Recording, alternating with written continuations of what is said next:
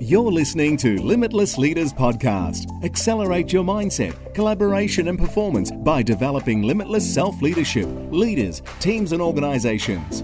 Now, over to your host, Renee Geruso. Welcome to the Limitless Leaders Podcast. If you're listening for the first time, we welcome you and welcome back to our regular listeners. As always, we'd love your feedback, reviews, guests you'd like to hear about, and you can contact us at podcast at reneegeruso.com. Today, I'm super excited to introduce you to our guest, Paul Farina. Paul is obsessed with high performance without the sacrifice of relationships, health, and fulfillment. He is an educator and the author of an amazing book that I've just had the pleasure of reading called The Rhythm Effect a leader's guide in team performance. He partners with leaders, teams, and organisations and speaks to groups about the power of rhythm and how professionals of all types can master it to synchronise their teams and create meaningful progress. So, welcome, Paul. Thanks, Renee. Great to be here. Yeah, I've been really looking forward to our conversation, and I just know our listeners will glean so much value and um, so let's let's um, deep dive in. So I always I always love to ask Paul how you know what tell us a little bit about you and how you've got to where you are today. You know what's been your leadership journey? Yeah, sure. So uh, I mean the the start of uh, my story really starts as a sporty kid. Um, you know, from the age of six years old, it was cricket, it was tennis, it was soccer, it was football. You know, all these sorts of things. And uh, even throughout those formative years, even in the schoolyard, I tended to be the kid that uh, umpired the game or, you know, sort of got the game together and was a bit more vocal and, and got things going and those sorts of things. And that sort of then bred into, um, you know, throughout my career, uh, whether it was, and, and I went on to play some professional cricket. So, you know, whether it was coaching or playing, um, I, and even when I wasn't the captain, I tended to be the person that uh, found myself being a selector. I found myself mm. being the confidant for, for the captain. I found myself running training drills and those sorts of things. So leadership, in a sense, kind of followed me a little bit. Now, I, I still to this day don't really know why, but when I then went into my post sport career, um, I, I straight away went into supervisionary roles and then assistant manager roles and then management roles and then mm. roles of bigger businesses and bigger areas and, and these sorts of things. So, um, you know, whether it was from that uh, instinctual stage and and really just being a part of the group and wanting to enjoy it and found myself being at the forefront of that, or then throughout my corporate career, I found myself in those leadership roles and quite frankly, I quite enjoyed them. Um, I found them super challenging. I, I, found them quite confronting as well. Mm-hmm. And weirdly enough, to the point I'm at now, when I reflect on that, it helped me figure out who I was as well. I love, I love that. It sounds like it's a natural progression, and you know, it, it, and it started at a young age, and that really resonates with me because I was quite similar. Not, not, I was wasn't sporty at all, quite the opposite. But um, I think, you know, everything we do leads us to where we are and who we're becoming. And if I asked you, how have you become you? I think that the only way that, and that's a huge question, by the way, is. really interesting oh, one. I haven't been asked that before. I wanted to throw that, throw that one at you. Um, how, how have you become you? My, my, my reaction to that is I think that I've, I've gone and had a crap. I've gone to, to experience. So I came from I, I grew up in the Adelaide Hills in, in South Australia. Um, at the, about the age of 21 or so, I travelled over to the UK as a professional cricketer, and I kind of never came back in a sense that I went over for six months and I ended up being there for like over a decade, and then now wow. I, I came back to Melbourne about eight or nine years ago, and um, what that meant was, in my own little way, I was constantly just trying, going and trying stuff, and I always felt that I was a bit of a scaredy cat, you know, as a, as a natural. But when I reflect on it, I, I actually look at it, I took quite a few leaps of faith, mm. whether that was at school or going to travel or trying different things with my career. Yeah. And so I think what's made me me is that natural way of just going to try things and doing things, Mm. even when I'm not sure. And uh, and then these days, I think what I've started to practice a lot more, and which has helped me to be me and find out who I am, is also reflection on that. So Yeah. I do a lot of purposeful reflection on those experiences and trying to figure out, well, what were they about? What did they mean? What did I learn? And um, and that can help me sort of to reconcile uh, all sorts of things that help me to move forward as well. And I love that because I think, you know, there's been a lot of clients I've been working with lately, lack of reflective time, and it's building these workplace cultures where they're just caught up in the doing and not the being. And how do you know where you're going? How do you know where, you know, what those opportunity gaps are unless you take a step back and reset, recharge, and what I say, refocus? I love a little um, piece I read that you wrote where you said, and I think this links in beautifully to what you just said, you know, don't worry about what the other kids are doing. And that's what your mum used to tell you, you know, when you weren't allowed to get the latest sneakers or go to a party. Such wisdom. We need to run our own race and forget about comparison, popularity, or what the herd is doing. And, you know, you've said this has helped you build resilience and a healthy mindset to question and consider your actions and, and those actions of others, which I love. And that's that you know that whole curiosity piece which it sounds like you really live that as a value in your life Yeah, I think that um, I used to get super frustrated when I couldn't get what I wanted, like most kids. And uh, I grew up in a pretty disciplined household. And so a lot of the time is like, Paul, no, you can't get that. And my a- answer to that, like many kids, is, yeah, but all the other kids are going, all the other kids are getting it. You know, why not me? yep And mum would always say, don't worry about what everyone else is thinking and doing. Mm, Worry about what you're doing. And of course, it was the sort of thing that you go, whatever, mum, no way, you know, that's not fair and all that sort of stuff. And Yeah. if I was to answer that question of what's the best advice you ever had, it would probably be that. yeah And so as you grow up, you understand that you've got your own mind, you've got your own way. And this then helps you to, in the moment, what I found is that actually just following the crowd, being a part of the crowd, going on trend, um, a lot of the time there's not a huge amount of value in that. no And, and there's actually, it can actually be quite dangerous with, you know, we've seen the research on groupthink, for instance, where everyone just falls in line.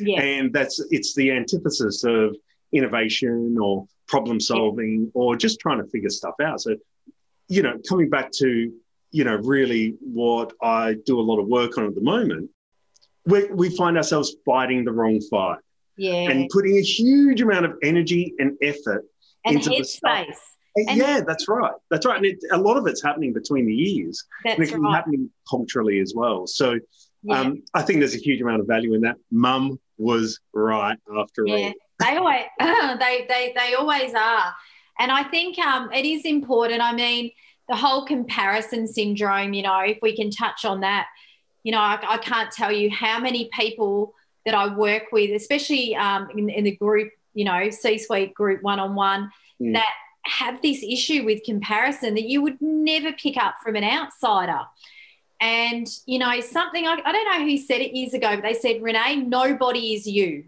nobody's you paul you Mm. know we're all unique in our own way and I, i've always thought about there's three things that we all have um, you know we have capability we have courage and we have capacity.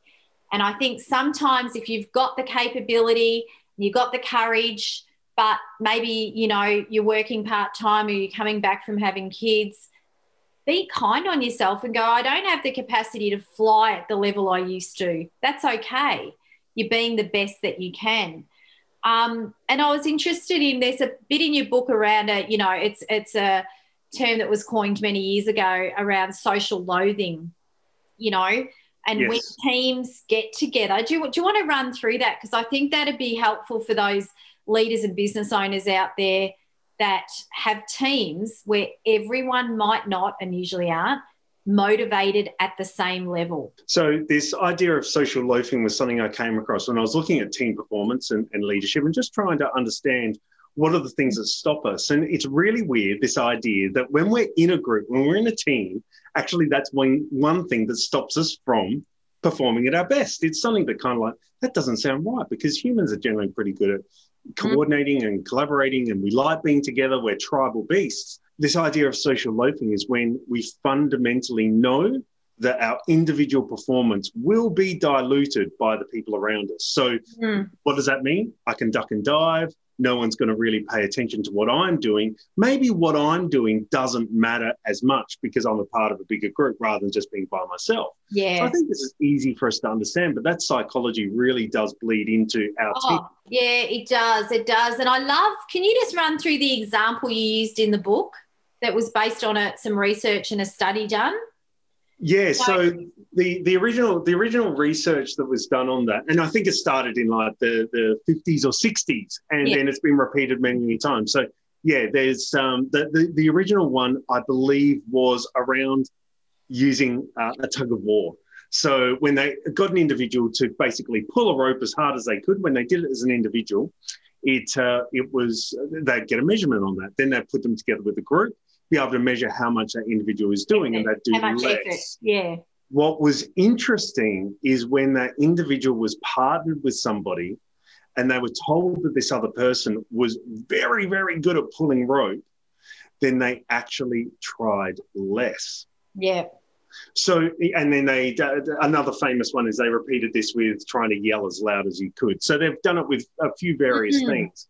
And, uh, and what this tells us is that actually when an individual is not performing so well, uh, particularly in a team, sometimes what we'll do with good intention, by the way, is we'll come in and we'll try to help them. We'll try to give them stuff. We'll try and try and maybe give them a buddy or match them up or or and actually there's a lot of give, give, give. Yeah. And and what this what I've found is that this ends up with us fundamentally what I call robbing people of their struggle. Yeah. So if you imagine a five year old trying to, you know, um, put a puzzle together for fun, a toy, hmm. and you see that they're struggling with it, and then you just go over and just like do the puzzle for them. Oh, there you go. Do you think the kid's going to be happy with that? No. But it takes away all the fun, right? Yeah. And, and we do this it's with the experience and the process that leads to the progress. Yeah. Yeah, that's right. So the mm. best thing we can do is not take the responsibility away from the individual, not take the struggle away from the individual. The way that we can support them is to ask them what they can do, what they need to do, not what I need to do to, to do it for you. Yeah. And and and I think this idea of that's how we can circumvent that idea of social loafing and making sure we're not promoting it. Yeah. Because I, that's what I see a lot of the time. Good, hardworking, well-intentioned leaders their response to these sorts of situations is to rob the struggle. Yeah. And what that ends up creating is more work. And, and something else that happens with social loafing as well, when we when we react like that, when we take on more work as a leader and rob the struggle, mm. we create resentment as well. That and it's usually, would you agree, Paul? It's usually subconscious. And I think it takes away what I think is the, the guts of leadership leaders should be creating future leaders. Absolutely. And if you're not empowering, if you're not letting people, you know, stuff up, make mistakes, take risks, learn those lessons, and have what I call a gift mindset, you know, look at the gift in every situation, good or bad, that's what actually happens. Um, yeah, it's fascinating. We we do a lot, as you know, on motivational mapping with teams, and I agree with you. Motivation comes from within. So when you're doing something for someone in your team or you're giving them something or you're offering them the carrot, you know, the holiday, they're all external motivators. But if you go, hey, are you a problem solver? Does that light you up? Or do you love chasing goals? People will answer that straight away. Put two different people together one that loves looking at what could go wrong, um, potential pitfalls and problems. Look, get them with a person that loves to achieve, gain, get and stay focused on the goal. And guess what? They're a dream team. Mm. Uh, what happens, and I see it, and it's, you know, in my last 15 years' work, is the goal person thinks the problem solver is a negative nitpicker pain.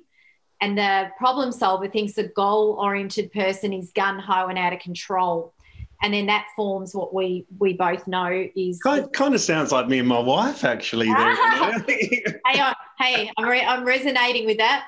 But but but it's it's it's interesting, and it, and that forms what what we say is a personality clash, which I'm not a believer in. Mm. It forms a communication breakdown. So exciting. So yeah. exciting. So if we can appreciate, compliment, and leverage each other's motivations and drivers, and really tap into what we love doing, not what we don't love doing. Find someone, hang out with people that are the opposite of you, and then you leverage that. And I think that's that's so you know important. But yeah, that part of your book, I really um, I'd heard of the research, but it really brought home. Don't just assume because we're wired get you know these social animals being us humans together and everything will work out we've really got to tap into each person's motivation. Yeah. so so paul we both do a lot you know in the leadership space and i'm a believer that everybody's a leader. You're a leader of self a leader of others and potentially a leader of decisions and influence. Mm. what what does leadership mean to you if you had to sum it up? It's a big question, and I think that that if we're going to boil it down um, to what it really means to me, it's the ability for an individual to fundamentally, proactively uh, change what's what's ahead. Yeah. So I think we have hundreds and hundreds of leadership opportunities every single day. You could be the most junior person in the office and you still have hundreds of opportunities every day.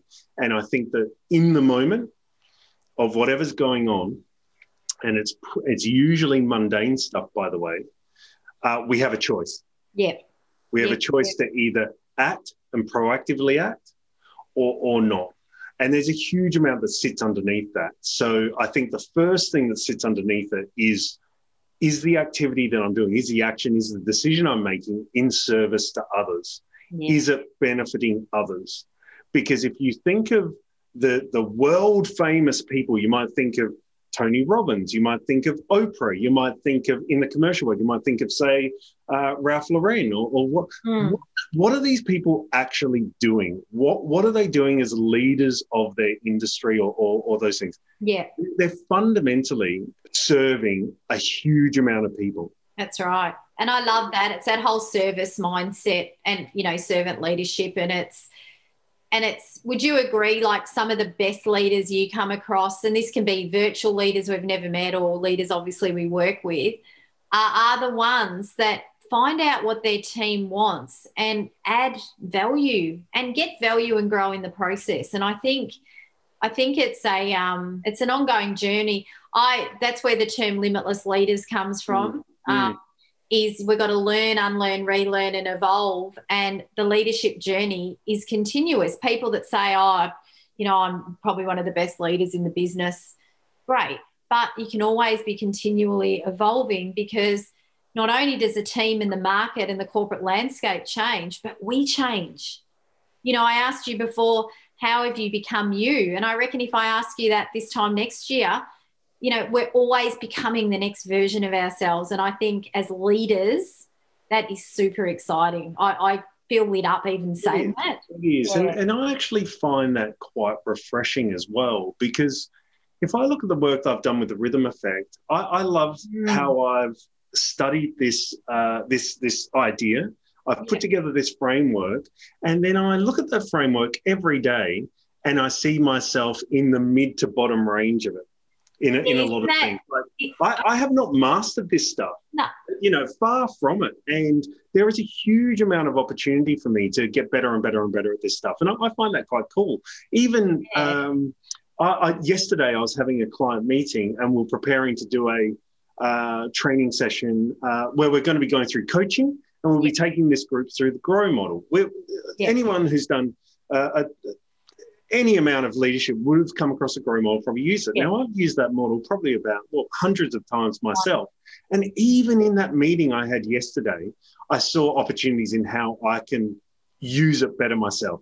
That I love. I love that. I think that's um, Paul. You're like me. You're highly energetic and lit up, and it's. I think it's because we're on purpose. And as much as we grow others, we grow through that experience. Which what a, what a gift that is for us. It's it's it's really good fun, and I think mm. it took me a while to learn that.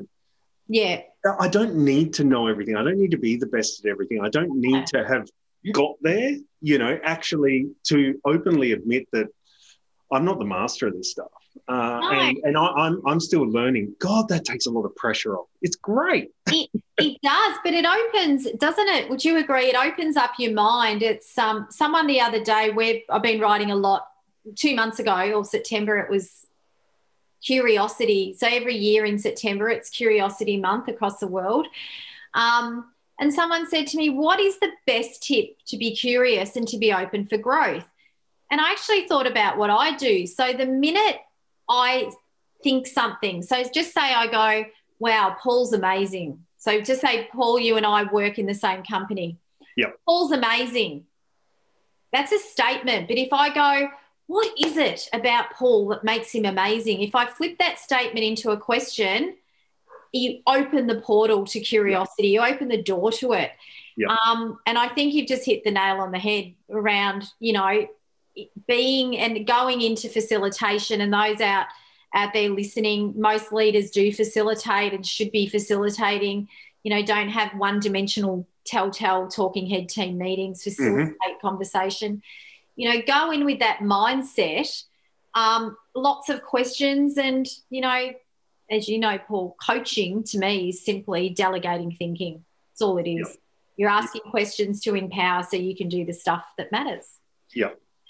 Um, you mentioned the rhythm effect. So I'm, I'm going to just jump ahead a bit. And, you know, I've got your amazing book in front of me here that you released in 2020, um, The Rhythm Effect. Tell us a bit about the book. And I would love to just give the listeners an overview of the three building blocks of rhythm and how they could apply that.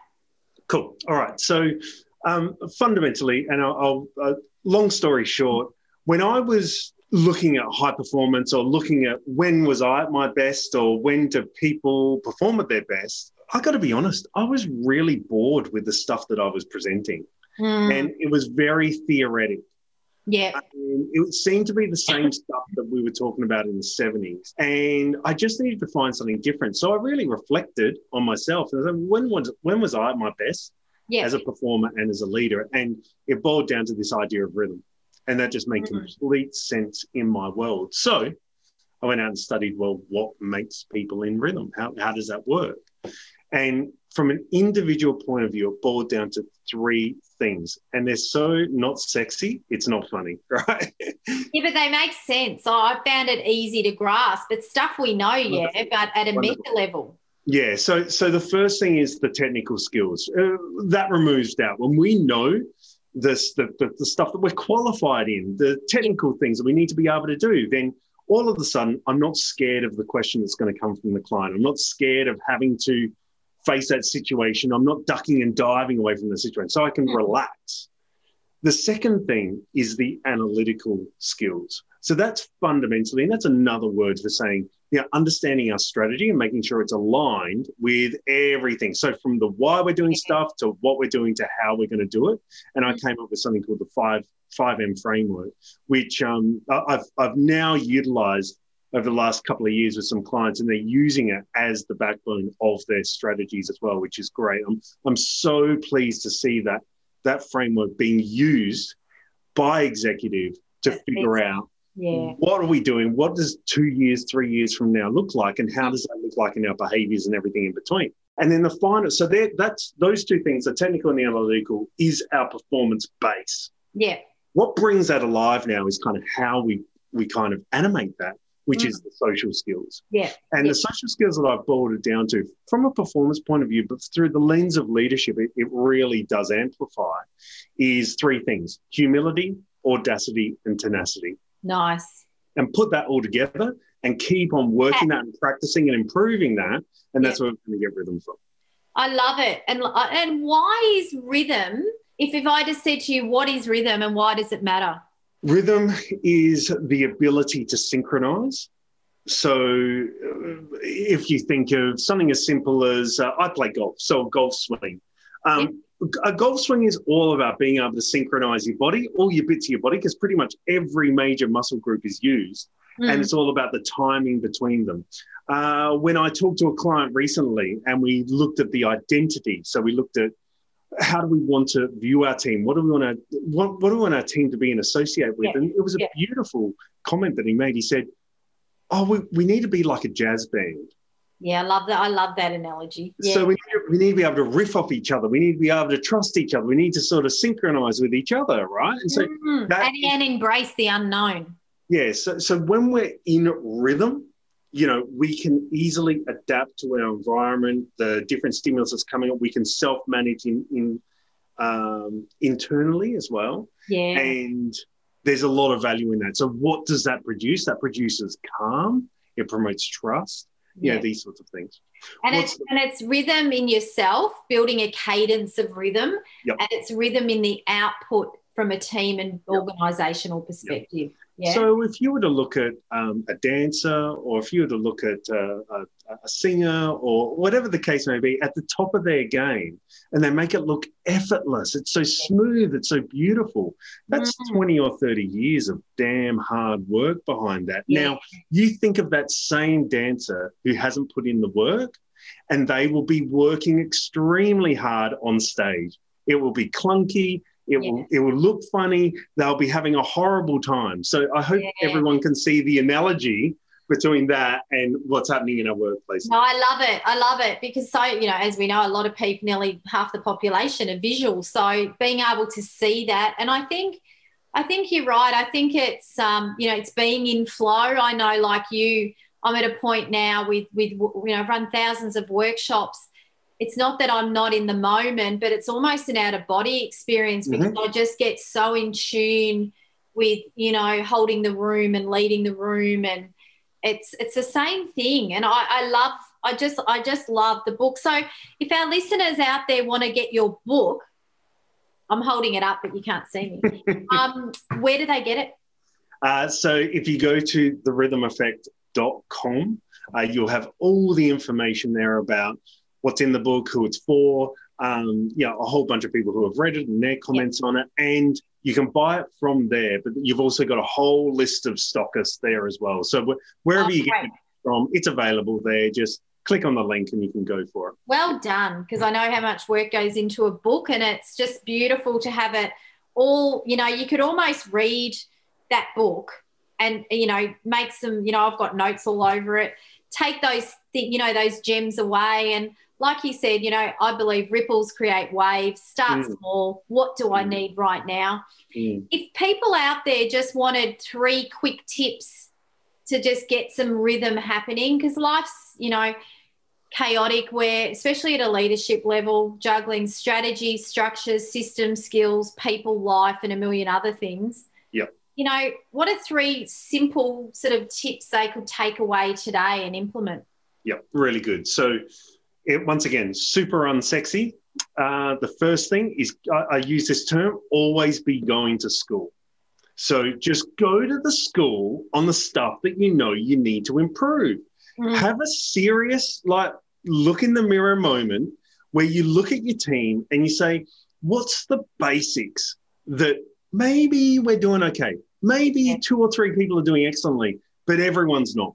Yeah. Let's just raise our hand on that stuff. And it's usually just, we don't, it's so simple, we don't like to admit it. Yeah. Yet the amount of value that if we get everybody doing this one or two, three, uh, two or three things, basics that uh, they, but they're doing them excellently, consistently all the time. That's your starting point. So that's the that's the first tip I would give. The second one would be as a leader, um, we need to we definitely need to take that. When we started in this conversation we need to take that time to reflect. So in facilitation word we use the term go slow to go fast. Yes. if we're not making a practice out of reflecting and, and, really taking all those observations on ourselves and on our team and, and on, on our market and being able to reflect on it to figure out what are the basics what are the strategic things that are not right or where we need to make changes i think that's the second thing. So a lot of reflection just generally is going to help. The third thing is no matter what we're learning, no matter what we're looking to do, and, and let's face it, we're no, no matter what time uh, or what era we're in, there's always a lot of change happening, more than what we'd yeah, like that's to. right. um, so things are always changing. We are needing to adapt. We're needing to do new things. We're needing to improve all the time. Okay, let's take that as read. Mm. The problem I find is that when we try something for the first time or new, we usually stuff it up. We usually fail. We u- it's usually clumsy. And we're talking about coaching before. When it, when I teach someone to go out and do a coaching conversation for the first time, it's going to feel weird. It's, funky. It's unnatural. yeah, all that sort of, so what's the thing that we need to do in that scenario? We need to practice. We need to practice over and over and over again. So build those practices uh, not only when we're doing something new, but over time. And, and what will end up happening is over a three month period, six month period, we'll develop maybe one or two or three or five practices and keep on building on that. Yeah. And the, bring that back to rhythm. Whatever our starting point is, if we look at six months' time or this time next year, if I was to practice two, three, four things and keep on practicing to the time I get to the end of that point, then that's going to help us build rhythm. Yeah. So that, there's there's a lot of value in that idea. And it's and it's just how you know we go back to habits, you know, rituals and ways of thinking, being, or doing at an unconscious level. Bring them out into into the light. And the other thing too, you know, an example, you know, you just used you know when when when we equip leaders with coaching tools i always say to them it's going to be clunky, but remember mm. the person you're talking to's not going to know the bit you stuffed up. So we're harder on, we're a harshest critic as we know. They're, they're awesome tips, Paul. Thank you. Great. So, Paul, you know, I have a bit of a concept, which is my book that's, you know, hit the shelves this year, which I'm really excited about. Gift- I'm excited to get my hands on it. It looks great. Thank you. It's uh, a concept and a message I've lived my whole life without really realizing it until a few years ago. And I penned it last year. Um, it's, it's, and it's all about, you know, embracing a challenge or adversity or a crisis and also the successes we we come across and distilling down those key lessons looking at what did i learn from that? And the bigger thing is sharing it. So with loved ones children family your team your organization. And i really really believe and you, you know how passionate i am about this if we build what i call a gift mindset culture mm. where we share stories where we have this openness and this consistent dialogue the culture is going to be open it's going to be connected and it's going to be collaborative which are you know a lot of a lot of cultures now are very performance and transactional based mm, mm. so there's 12 gifts paul in in the book so we talk about what it all is and then we go into the 12 gifts and each gift has an interview or a story some some key learnings a model to apply one of the 12 gifts is a gift of growth and you know i've known you a little while and talking to you recently I really feel you personify the gift of growth. So I'd love to ask you, you know, how has growth played out, you know, in your journey? You know, have you grown? Have you integrated it? Have you facilitated and how has it transformed you? Yeah, I, I think I'm I'm getting a lot better at recognizing this now. Mm. What growth looked like for me for, for most of my life has been um, the worst times in my life. Yeah. Uh, and if yeah. I if I even if I even look at um, look at that from a workplace perspective, when I was a young leader, um, you know, sort of cutting his teeth in his sort of mid twenties, I had a situation where I came into a business and my assistant manager was the person who trained me. So my subordinate yeah. was basically teaching me. Yeah. And by the way, I wouldn't recommend anyone ever do that. Uh, it's not a good practice. But at the time, I just had to suck it Char- in. Character building, yeah. and what what what ended up happening was that this assistant manager would turn into my biggest nightmare. They were making my life really difficult. There was a huge yeah. power struggle between us. Um, you know, they really wanted what they wanted, and, and fundamentally in the interactions, this person was gaslighting me a lot of the time, and I wasn't really sure what I was doing. I was getting accused of a lot of stuff. Um, it was really horrible. it was really yeah. a terrible moment. And then I don't know what happened. I don't know if it was a moment, but I think I maybe just found my feet. I sort of put my big boy pants on and I started to ask a few more questions. I started to sit with the conversation a bit more. I started to not get intimidated and and and try and work things out with this person. And what I ended up doing was actually figuring out that this person didn't have a huge amount of power over me. No. And that they actually had some issues going on.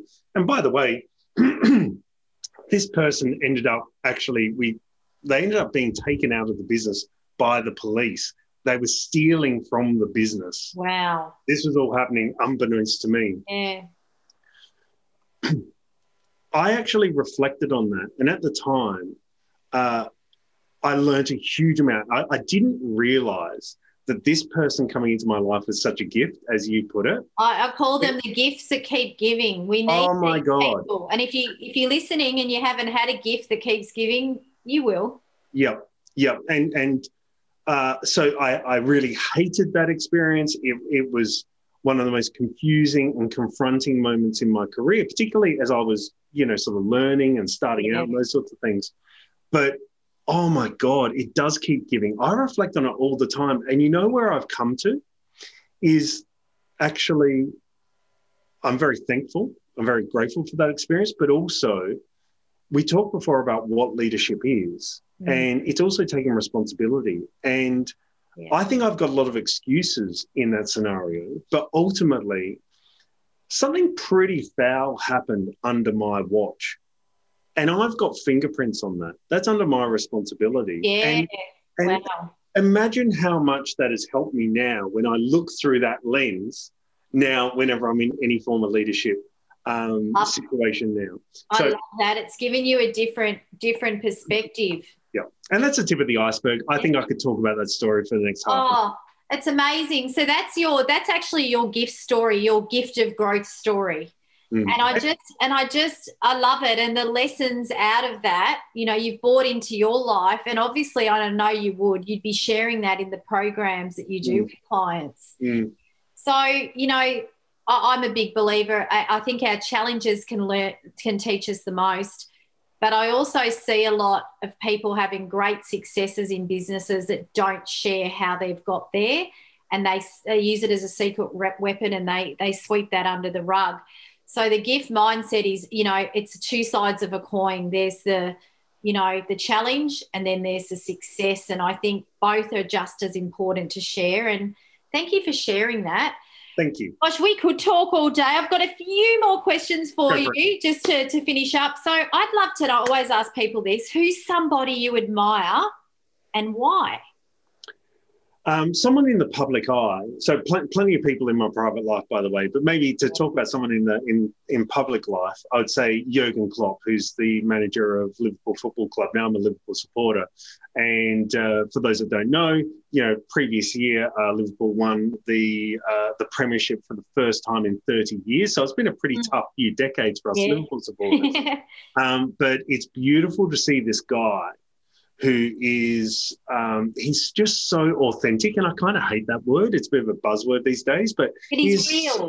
He's- yeah, he's so real, and and he's he's turned this club from a club where a bit under resourced. You know, they they're not attracting the players. There's you know, there's a lot of things that aren't synchronized. You could see all of this stuff, and he came in, and it took him four years. It took him four years to fundamentally build this culture, um, build a persona, build an identity for this for this team, and they've now become a club that's that everyone wants to play for. So Yeah. it's not only that, oh yeah, I'm really happy that my team's winning. It's how they're doing it. And this guy, Jurgen Klopp, is central to it. He's standing up for things politically as well. He's trying to stand up to things, injustices that are happening in the world Mm. game, you know, so from a political point of view within the game of football, um, you know, how he speaks to the media, how he speaks about his players. There's a lot of love, there's a lot of attention, but he's not going to be a spokesperson for anyone. He's not going to just No. just give the usual answers that we see so much in sport. So I look at uh, and I've collected a huge amount of data on this guy as well, and heaps of interviews. And I, I think I could write a book just on him. And uh, you know, so authentic, so real in your words. And Yeah. um, I certainly sometimes I find myself saying, "What would Jurgen do in this situation?" Oh, I love it, and and you know you you know as well, and and for those out listening, anyone you admire, you it's called the mirror in psychology. Mm. You actually have those traits within you, and you're real, Paul. And I'm not just saying that. You're very authentic.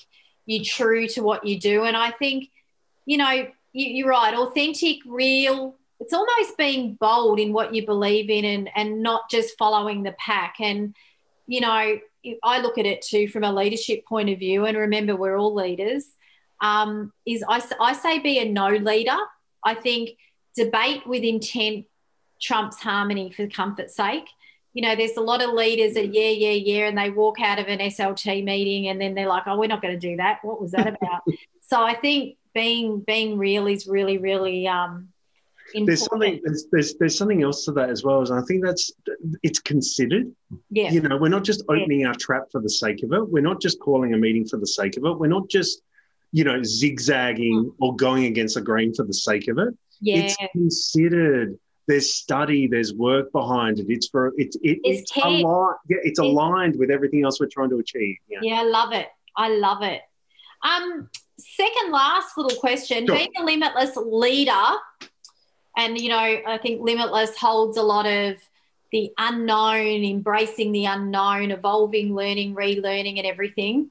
Um, how being a limitless leader, I think we need to have balance in our lives. I'll be the mm. first to say I'm not not I, I haven't mastered that because I, I'm very passionate um, about what I do.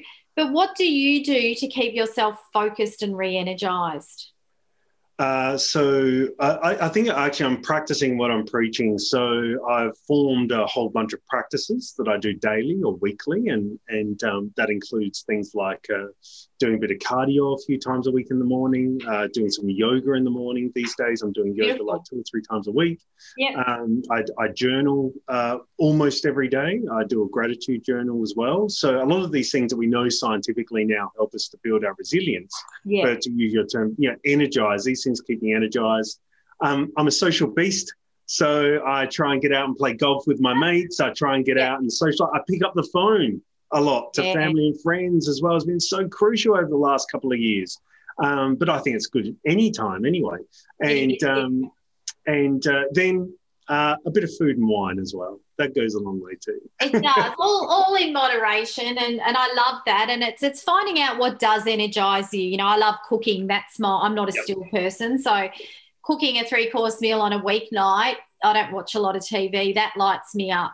Mm. Writing has always been mm. a hobby. Now it's a big part of what I do. I still love it, but it's different, as you know. Yep. So, some quick trivia.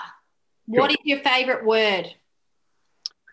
My favorite word has to be um, really the top of the pyramid for me, which is calm. calm. That's my favorite word. Yep. It's even a calm word, isn't it, when you say it? Calm. Never thought of that. What about what's your favorite meal? Uh, uh, ooh, anything. Uh, my favorite meal, um, I would have to go for anything that's Thai or Vietnamese. Is, yes. Uh, I. Yeah. Yeah. It's actually those sorts of meals are actually because they've got so many, especially Vietnamese. So we went to Vietnam a few years back. So many herbs in it. Well, actually, it was the only holiday I think I ever lost weight on, but I ate so much. Yeah. So yeah. yeah. And last but not least, what's your favorite noise? My favorite noise. You know what? Um, I love going to sporting events. I love going out to, to raves and to dancing and those sorts of things and to concerts. When you get a crowd, a big crowd of people in unison, mm. you know, singing or yeah. shouting or e- experience a moment together, mm. there is something transcending about that. Yeah, I agree. It's like on an energetic level. Oh my god, it it just does something to me, and I love it. I love it. oh, that's awesome. Look, Paul, I've absolutely loved our conversation. I do think we could talk all day. absolutely, it's been great. and I'm sure that thank you so much for for being on the Limitless Leaders podcast and. To our listeners out there, I'm sure you've gleaned a lot from there. You can get Paul's book at therhythmeffect.com Yep. Um, and yeah, some great things in there. Also, too, um, my book Gift Mindset has recently launched, so you can get that through Booktopia, Amazon, or your favorite bookstore. So awesome. keep keep an eye out for that. Thanks again, Paul, and wherever you are listening to this, in, in, enjoy your time. Thanks, Renee. It's been fun. Thanks. You've been listening to Limitless Leaders Podcast, leading from the inside out to develop limitless self leadership, leaders, teams, and organizations. To find out how you can accelerate your mindset, your communication, collaboration, and connection to become a limitless leader, sign up for our Limitless Leaders podcast series at www.reneegiarrusso.com forward slash podcast series. That's reneegiarrusso.com forward slash podcast series.